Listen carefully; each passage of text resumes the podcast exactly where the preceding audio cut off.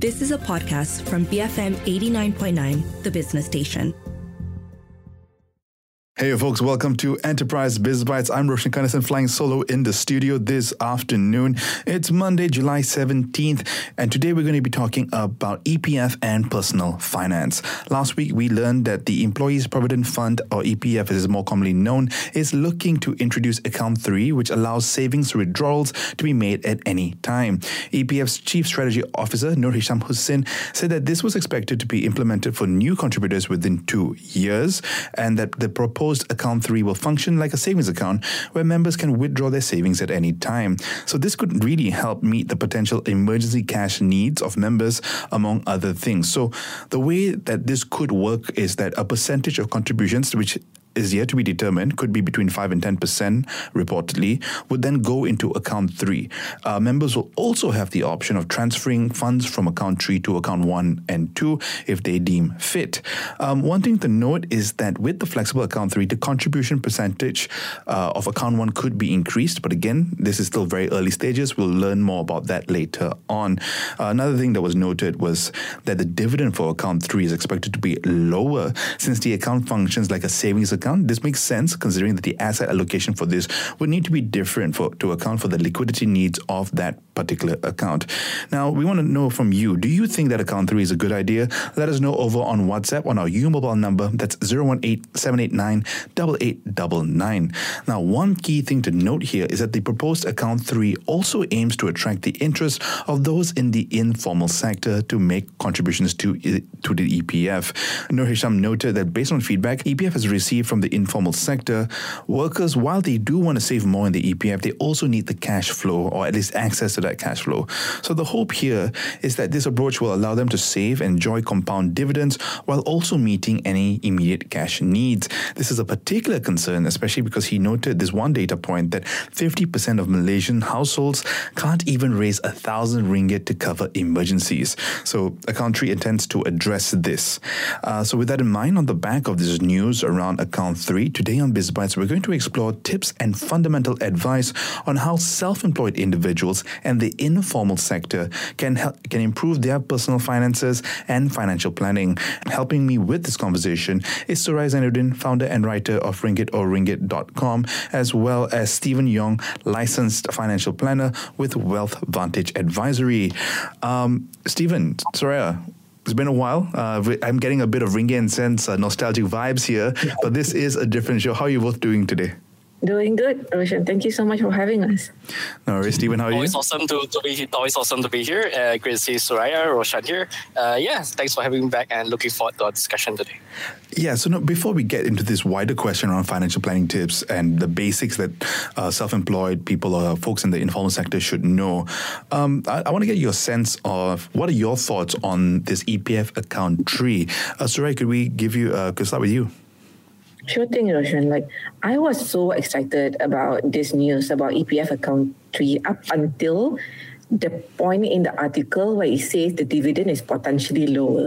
up until that point, I thought, you know, oh, it's great. Um, if, as you know, as many of us know, EPF historical dividends or profits is around the 4%, 5% rate, which is great, right? But um, if it is a bit lower, um, then it it's it's comparable with the others, with the fixed deposit, with the cash management accounts, with the high interest savings account. So I don't see how this is more special mm. if compared if it's used as an emergency savings account, if compared to the rest. However, I do think that even if the profit rate isn't as high, I think it's still a good option if EPF still somehow they allow benefits like you know tax relief, right? Mm. If you mm. put money in EPF account three, you get tax relief. That's amazing. Or if you put money in there and you can subscribe to the i-Lindung to the i to the insurance takaful there via i-Lindung, it's still worth um, putting money there for you know those kind of added benefits. Okay, yeah, that, that, that's uh, some pretty good points there, um, and I think, uh, yeah, no, uh, I, I, think one of the things here is it's also automated, right? So they'll redistribute their contribution. So maybe people who aren't so familiar with money market funds and stuff, at least it's a starting point. But you're right, if if there are already comparable products out there which is earning four percent at this at current levels, uh, but Stephen, your thoughts? Definitely think the intentions behind that are really good to encourage basically more people, especially self-employed, to contribute to EPF. I think it's also a great structure, better for withdrawals and you know kind of reducing the need of special withdrawals that we've been seeing, especially over the last couple of years as well. So and that flexibility is, is really great for self-employed. The cons, as mentioned, definitely the lower dividend rate. You know, so with that, people may actually move the funds into account one or two, or they may just just regularly opt to withdraw those funds, and that kind of becomes self-defeating in its purpose as well. The people just put it in and move it off and withdraw it out, and then when they suddenly need the funds, and then when there's cash flow crunch, and then you don't have again have those funds, so you're kind of back at square one itself. Yeah. Also, of course, all this affects the availability of funds. It increases the complexity as well in manages managing those EPF funds, you know, for, for someone who's contributing in and having to think about all these additional factors as well. Okay, yeah, so some good points there, uh, Stephen. Um, Suraya, let's. I want to take this conversation forward, and given your experience on both sides of the aisle here, right? So you're a self-employed person, you're also a personal finance creator, so you have a bit of a sense in both worlds here. Um, what do you think are the key challenges faced by this sector when it comes to personal finance?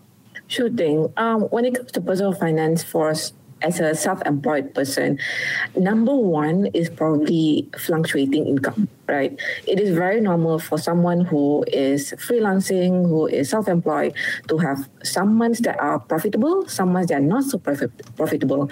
Um, and I would imagine, you know, people in other career lines um, that also self-employed agents for example it's very normal to have some months where you make even zero income and then some months maybe you make five figures right so definitely this is a key challenge um, and you kind of have to instead of saving the usual three months of worth of savings you might want to consider six months instead because it can be a bit more um, unsure of when it's the next you know income coming in. Another key challenge that i see is the responsibility erosion there's just so much responsibility. You have to manage your business and tax accounting yourself. You have to do your protection yourself. You have to do your retirement yourself.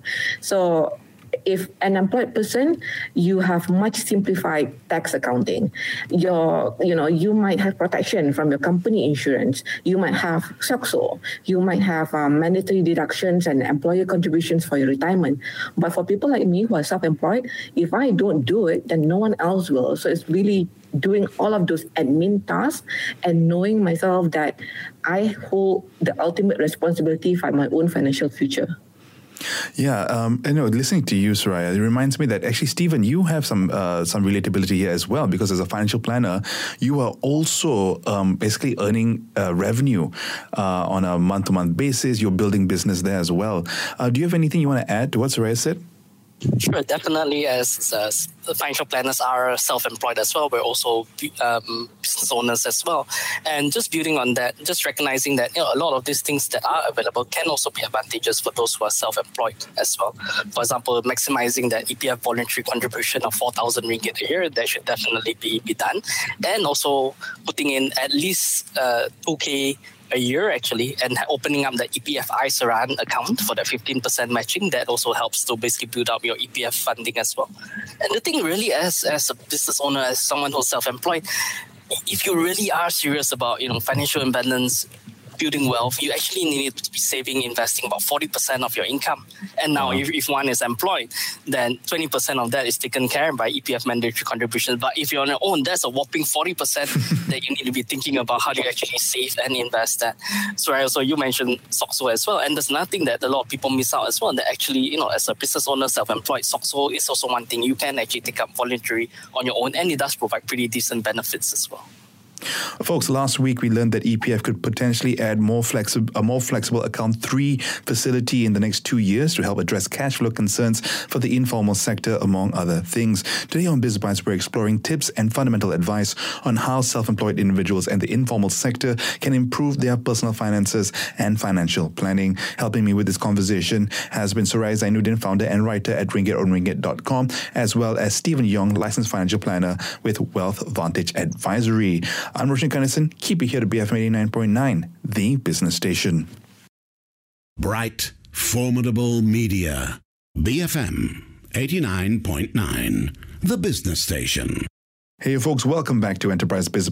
I'm Roshan Kanesan, and this afternoon I've been speaking with Suraya Zainudin, founder and writer of Ringgit or as well as Stephen Yong, licensed financial planner with Wealth Vantage Advisory. If you just joined us, last week we learned that EPF could potentially add a more flexible account three facility in the next two years to help address cash flow concerns for the informal sector, among other reasons. Today on Biz Bites, both Stephen and Suraya are helping me explore tips and fundamental advice on how self-employed individuals and the informal sector can improve their personal finances and financial planning both of you basically give us a bit of sense of the challenges that uh, self-employed business, self-employed folks and the and business owners go through. Right, there's less structure in place. There's less automatic things that are being done that uh, things that that employed folks take for granted.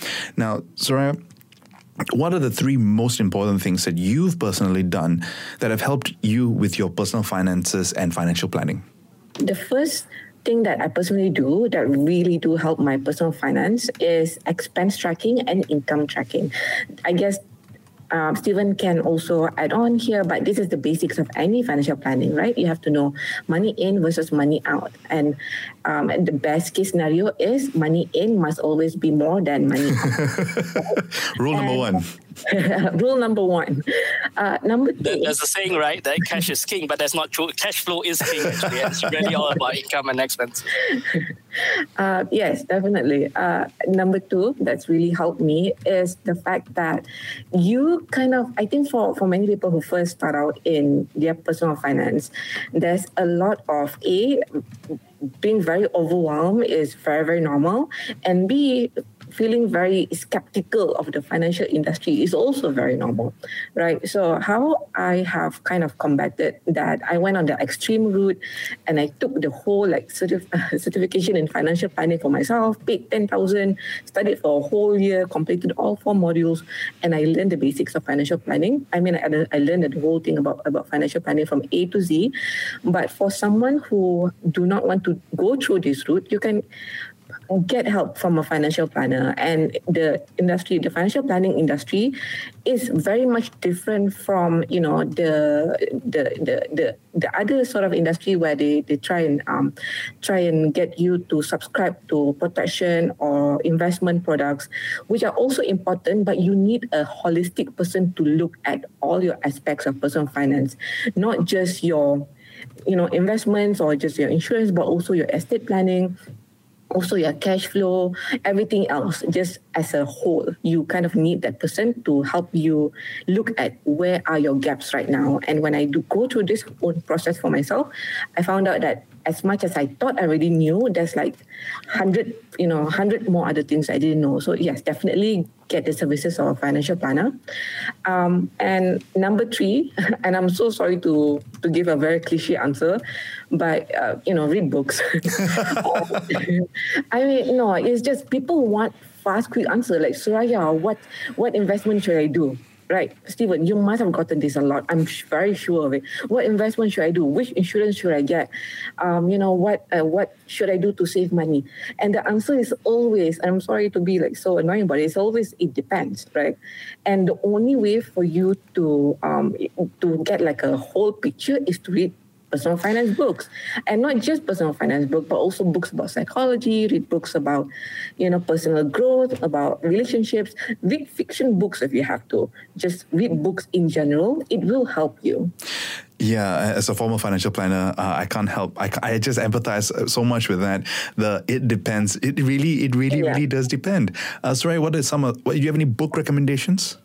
Obviously, I would like to recommend my own book, which is Bergaji and Pokai. You can find it at all major bookstores nationwide.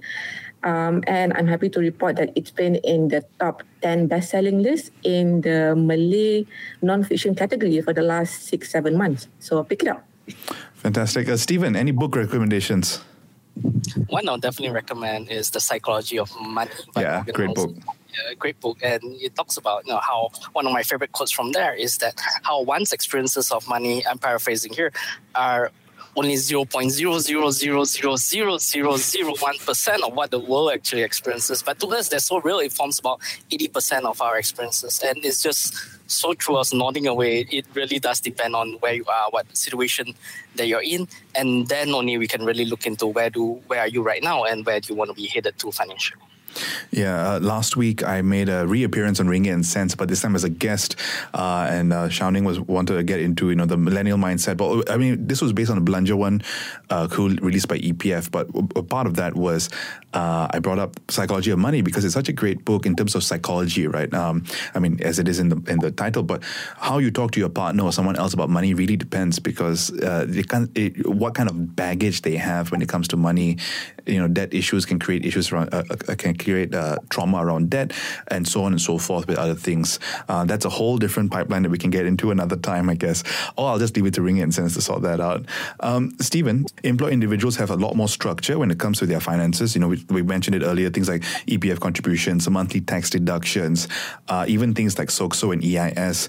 So, as a licensed financial planner, what are the personal finance fundamentals that you think all self-employed individuals and folks working in the informal sector should do today? Sure, and maybe can share a few stories here. So one thing is about having backup funds and that runway, and a lot of times we kind of not see how long that runway actually needs to be. I, I know when I left employment and uh, became self-employed, I actually set aside 12 months of backup funds, and I kind of realized that, hey, I wish I had 18 months or 24 months of runway actually when making that switch. So that's something that's highly to be considered about, you know, the runway that you have secondly would be that if you're in debt, even for good reasons, maybe you invested in yourself, you pursued you know further education courses, etc., and you're debt in, in uh, because of that, or if it's even worse, bad debt, things like credit cards, personal loans, etc. Those are things that you really, really need to tackle because otherwise, there's no point really in investing and say you're generating returns eight to ten percent, but at the same time you're paying that repayments 15, 18 percent or higher. That's gonna totally drag you down actually.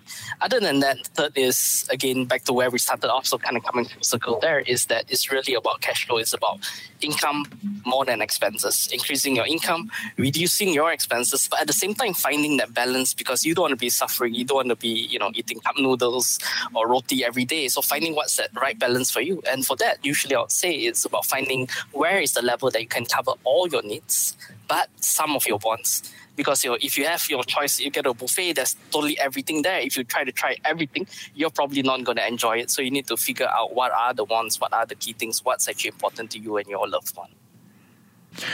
All right, guys. So uh, before we go into another break, uh, personal finance and financial planning um, covers a lot of ground, uh, to say the least. Uh, there are a lot of uh, subcategories here, but the foundation, as you mentioned earlier, sorry, as Stephen, I think you mentioned earlier, right? Uh, cash flow management. Cash flow is king. Um, what are your thoughts on the essentials of cash flow management? Stephen, can we go with you first? All right, as we actually look into cash flow management, you need to have an idea. I would actually suggest building it up. And again, different people have different ways, but I would actually suggest looking at where you are right now in terms of your expenses and your spending. Because it's actually very hard for people to totally change their lifestyle, to start cutting down expenses. You end up really feeling miserable at the end of the day. And you know, skipping that cup of coffee is not going to make you a millionaire. So you might as well enjoy the cup of coffee, but know where your expenses are. But if you really need to see and if you have no idea where your spending is actually going, then it may be time to actually track your spending using a budgeting app, a spreadsheet, or even, pen and paper to figure out if your spending is out of control. But if it is within control, then next you know we're saying, okay, what's the end goal? What do you want to head to towards retirement, towards financial independence? What is the amount of savings investments you need to do on a monthly or annual basis to get there? And will your current income level plus your EPF contributions or any other contributions that you're doing get you there? And if not, you then need to know, okay, this is where I am, this is where my income needs to be. And I think as human beings, we are just so very resilient. Once we actually know, hey, this is the goal, this is the income level that we need to be at, then we'll find ways and means actually to get there. And that is actually the start of moving your income to where it should be, heading towards your goal at the end of the day. So ultimately, it really just comes down to, and I think if if nothing, if you come, if uh, uh, if anyone, everyone else here comes up with nothing else but this, it will be a big step forward. You have to know your income and your expenses. You have to find one way of doing it. If it's pen and paper, go forth and use the pen and paper. If it's a spreadsheet, if it's an app, use what works for you. But it's really important to get that data crunched or at least recorded because you can't really manage what you haven't measured yet. So it's a it's a it's a first step. Um, so right before I, I ask you for your input on this, um, you track expenses and income as well, right? Do you use a spreadsheet? Do you use a pen and paper? Do you use an app? Uh, what do you do? I use a combination of I'm a huge fan of expense tracking apps, and I track my incomes in a spreadsheet. But I do have good news here, um, Roshan, for people who have tried to do expense tracking but sort of fall off the, the bandwagon, so to speak. Um, and you know what you can do is automate your savings or investments. So let's say you earn, for example, like 3,000 ringgit and you earmark 10, 20% of that, let's say 20%. So that's 600 ringgit. Automatically get it deducted, get it, you know, uh, forward it to your ASNB funds, forward it to your robo advisor or something like that. And then whatever remains in your account, you only live off that. And don't get into that. Don't use your, your credit card as a as a you know extra money, so to speak. Um, this is another way of planning your finances. If let's say you have tried um, recording your expenses, but it somehow does not fit your your your lifestyle or your personality, just you know automate your savings first and then live off the balance will also sort of work with the help of a financial planner, of course. Yeah, uh, but I guess that becomes a bit more complicated when you are self-employed, right? And the income varies. Um, so maybe getting the app yes, and the support correct. there. Uh, but again, I'm posing the same question over to you that I asked Stephen earlier. Um, what are the essentials of cash flow management as someone who is self-employed, runs your own business? What are the essentials? Right. For cash flow management for the self-employed, it follows the same basic principles of money in and money out. The added tweak that I would have that I would add on here is probably you as a self-employed person, you probably need a little bit more extra in your savings in your in your bank account. An employed person can probably get away with maybe one two months worth of savings inside your bank account because you can you know you can reasonably expect next month for your salary to come in right? But for a self-employed person you know i can't do one two months. That's a bit too dangerous for my lifestyle. I have to do at the minimum two three months. At some point i might even go further than that and do maybe even like four months right um, and you know it just sort of comes up you do have big expenses that come up you know you do have you know you know you could be paying taxes you could be hit with a compound i got hit with the with a compound the other day by um, by ssm um, for my LLP. So you just sort of have to put a little bit more bigger buffer in your bank account. At least that's what I'm personally doing. Today on BizBytes, we're exploring tips and fundamental advice on how self-employed individuals and the informal sector can improve their personal finances and financial planning. Helping me with this conversation has been Suraya Zainudin, founder and writer at ringgit as well as Stephen Yong, licensed financial planner with Wealth Vantage Advisory. I'm Roshan Kanesan. Keep it here to BFM 89.9, the business station. Blockbusters for me. BFM 89.9 the business station.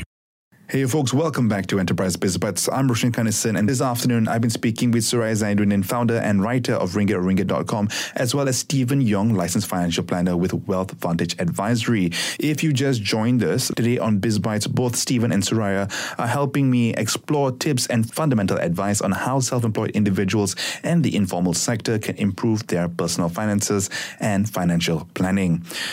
So, so right, Stephen. Following up on what we talked about earlier, so we were we ended la- the last uh, segment on cash flow management um, and some tips on that.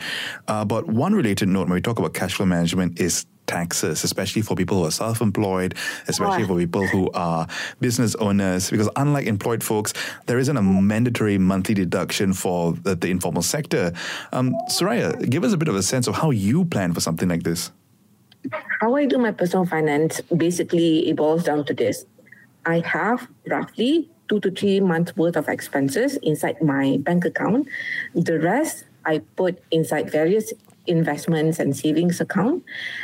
And the number one rule that I have for myself is that when it comes to investment is that liquidity is extremely important. Mm-hmm. The access to that money is extremely important. So with most of my investment, the ability for me to use it within, you know, like one week or so, right? That's considered quite liquid, is extremely important. And I think that with EPF account three, bringing it back to EPF account three, the very fact that it allows, um, you know, it, it allows a flexible withdrawal, uh, which I hope is unconditional as well, will act as that, you know, uh, a, a, place where people feel that ah, this is a safe place for me to put my emergency fund, and hopefully that the process is easy as well as easy as you know like just making an application online maybe through through their app. And it will quickly be transferred into their bank account for whatever emergency or whatever payment or whatever expenses that they have to pay for. Yeah so i'm guessing that liquidity there also helps you with tax planning purposes right correct yes for tax planning purposes oh god um, um, with taxes you know it comes you, you, i'm aware that you know as a you usually pay once a year but i think many if if you are in the process of becoming a self-employed person you might not know that um, you will get uh, I call it a love letter from LHDN. You will get get something called CP 500. So in the CP 500, they will actually LHDN will actually tell you um, how much you are, how much tax, taxes you are expected to pay for that year, and you have to make the payment in six installments, if I'm, if I'm not mistaken, and they will give you a schedule.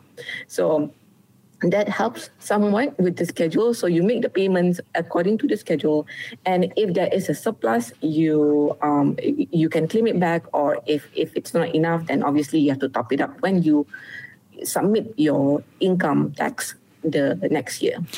Uh, sorry, do you do anything where, you know, for every, let's say, every dollar of income that comes in, you separate a little portion of that to account for the tax uh, portion of that?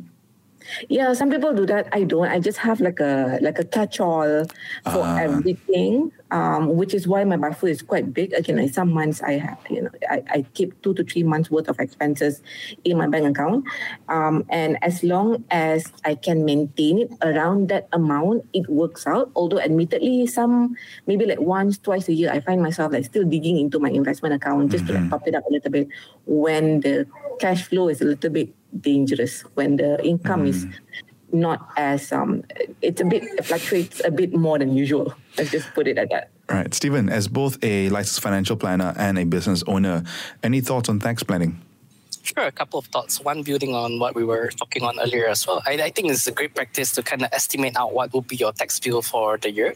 And if you're finding at any point in time in the past you have been scrambling for funds to pay off your uh, tax liabilities, then you should probably look at setting up a fund actually, just specifically for tax, putting that in on a very regular basis, just making it a habit to save and put that aside regularly. And potentially even the EPF account three may actually be a place where you could actually put those funds in and then withdraw it when you are paying for that.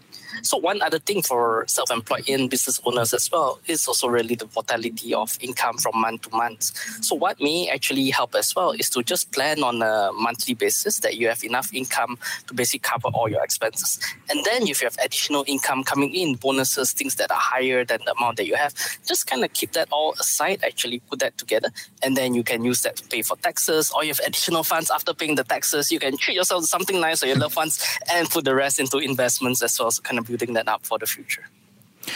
Very nicely said, Stephen. Now, another key area when we talk about personal finances and financial planning uh, that we haven't touched yet, but I think Suraya, you gave uh, some illusions earlier, is protection, right?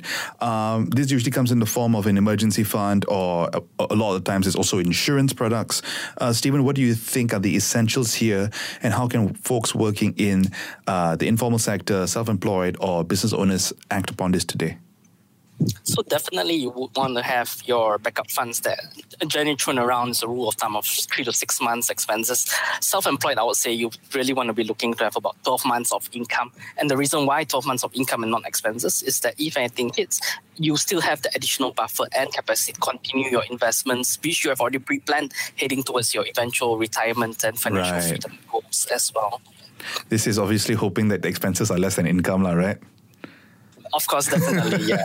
If income more than expenses, yes. Which again is why it's so important to measure your financial status. Uh, anything else to add to protection, Stephen, or did I interrupt you a little there? Sure. So on the protection side, so number one thing for self-employed would actually be private medical coverage because there's one thing that basically the risk of that just increases as we get older as well. And unlike someone who's employed, where you typically would have a group or medical employee benefits, there's something you need to actually figure out and plan for your own. And if that's not in place, or you get an ailment, suddenly something happens, and then you realize that you can't even get insurance, or you get loaded, or there's exclusions to your protection itself. So those are situations which you really want to avoid. So of course, when you're just starting out, if you're really young, you can just get you know very low cost standalone medical coverage. And as you typically get older as well, you may want to consider getting an investment plan where at least it defrays the costs of actually paying for the insurance. So it's more accumulated upfront into the investment linked units. So at least as you head into the older age, there's less risk of suddenly you're running out of money to or your insurance uh, premium suddenly spikes up uh, really crazy. Uh, on top of that, the other key coverages will be basically as a self-employed is that you need to be figuring out you know, where the income coming from, and if that source of income is actually you, and if you're not there, the business just can't run. Then you need figuring out how to actually cover that. So things like total permanent uh, disability, things like critical illness coverage. So typically you want to cover at least two to three years, maybe even five years of that. So if let's say the critical illness, let's say a heart attack, a stroke, cancer, something occurs, typically you take about two to three years to fully recover and to re-enter the workforce again. So in the meantime, at least you can take that break without having to worry about your finances. Uh, Suraya, any thoughts, anything you want to add to what Stephen was talking about there when it comes to protection? Yes, I think Stephen, uh, you know, did a great job in covering some of the more uh, important one, which is, I believe, medical insurance and also, um, you know, life insurance. He mentioned breadwinner there. Um, there's also critical illness, I believe he mentioned as well. And then um, there's, you know, there's a bunch of different insurance. And I guess it's a huge topic and it deserves like its own airtime, I believe. But I just want to give a quick shout out here for um, for employed people, you have SOCSO, but for self-employed people, you can actually enroll yourself in something called the Self-Employment Social Security Scheme under Perkeso. Um, and it, it's very uh, affordable. It's like a few hundred ringgit a year and it will give you um, some protection uh, with all of everything that, that Stephen mentioned just now without, you know, you can enroll yourself in this and and get a little bit of um, surety that if anything happens to you, you will get some amount of um, help, financial help when it, when you are hurt or when you can't work. Um, in the meantime, after you enroll yourself in this Perkeso self-employment social security scheme, uh, definitely either you know meet a professional so you can get a tailor-made um, protection, you know, product, something that is tailored uh, just for you. Because again, the answer for like what protection do I need is it depends. and when you do meet this professional, um, there is um, you might want to go with them. How I do it is that okay, I earmark 10% of my more or less income every month and what is the best value for money that I can get for this amount, right? Um, and then my savings will also act as emergency um, what I can use if anything happens to me. Um, I think that when it comes to protection, most people don't know about medical inflation. And once they realize, I, I, for myself at least, once I realized that medical inflation is double digits per year, I just quickly got myself an mm-hmm. investment in medical insurance. Um, like for the reasons that Stephen mentioned just now, it can, um, you know, it can help you buffer against those um, those kind of inflation.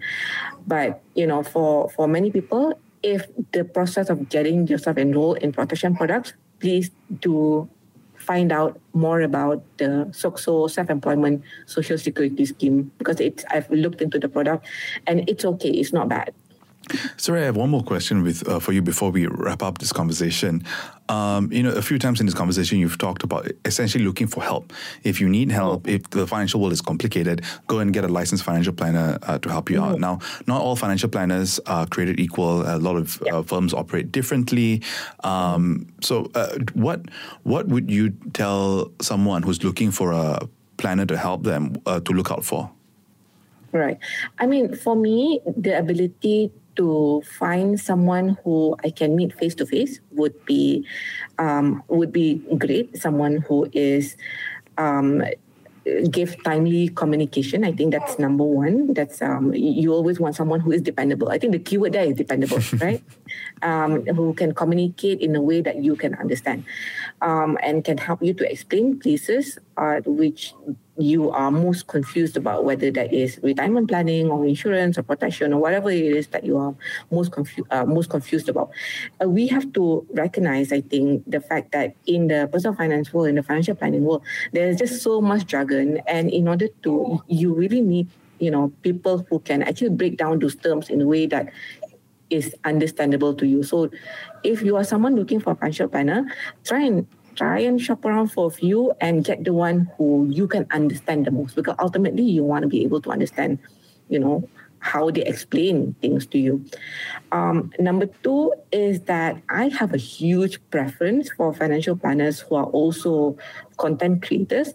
Um, this also comes hand in hand with their ability to communicate right? If they are content creators, then they have the ability, most of them have the ability to break down those jargon in a way that is much more easily understandable.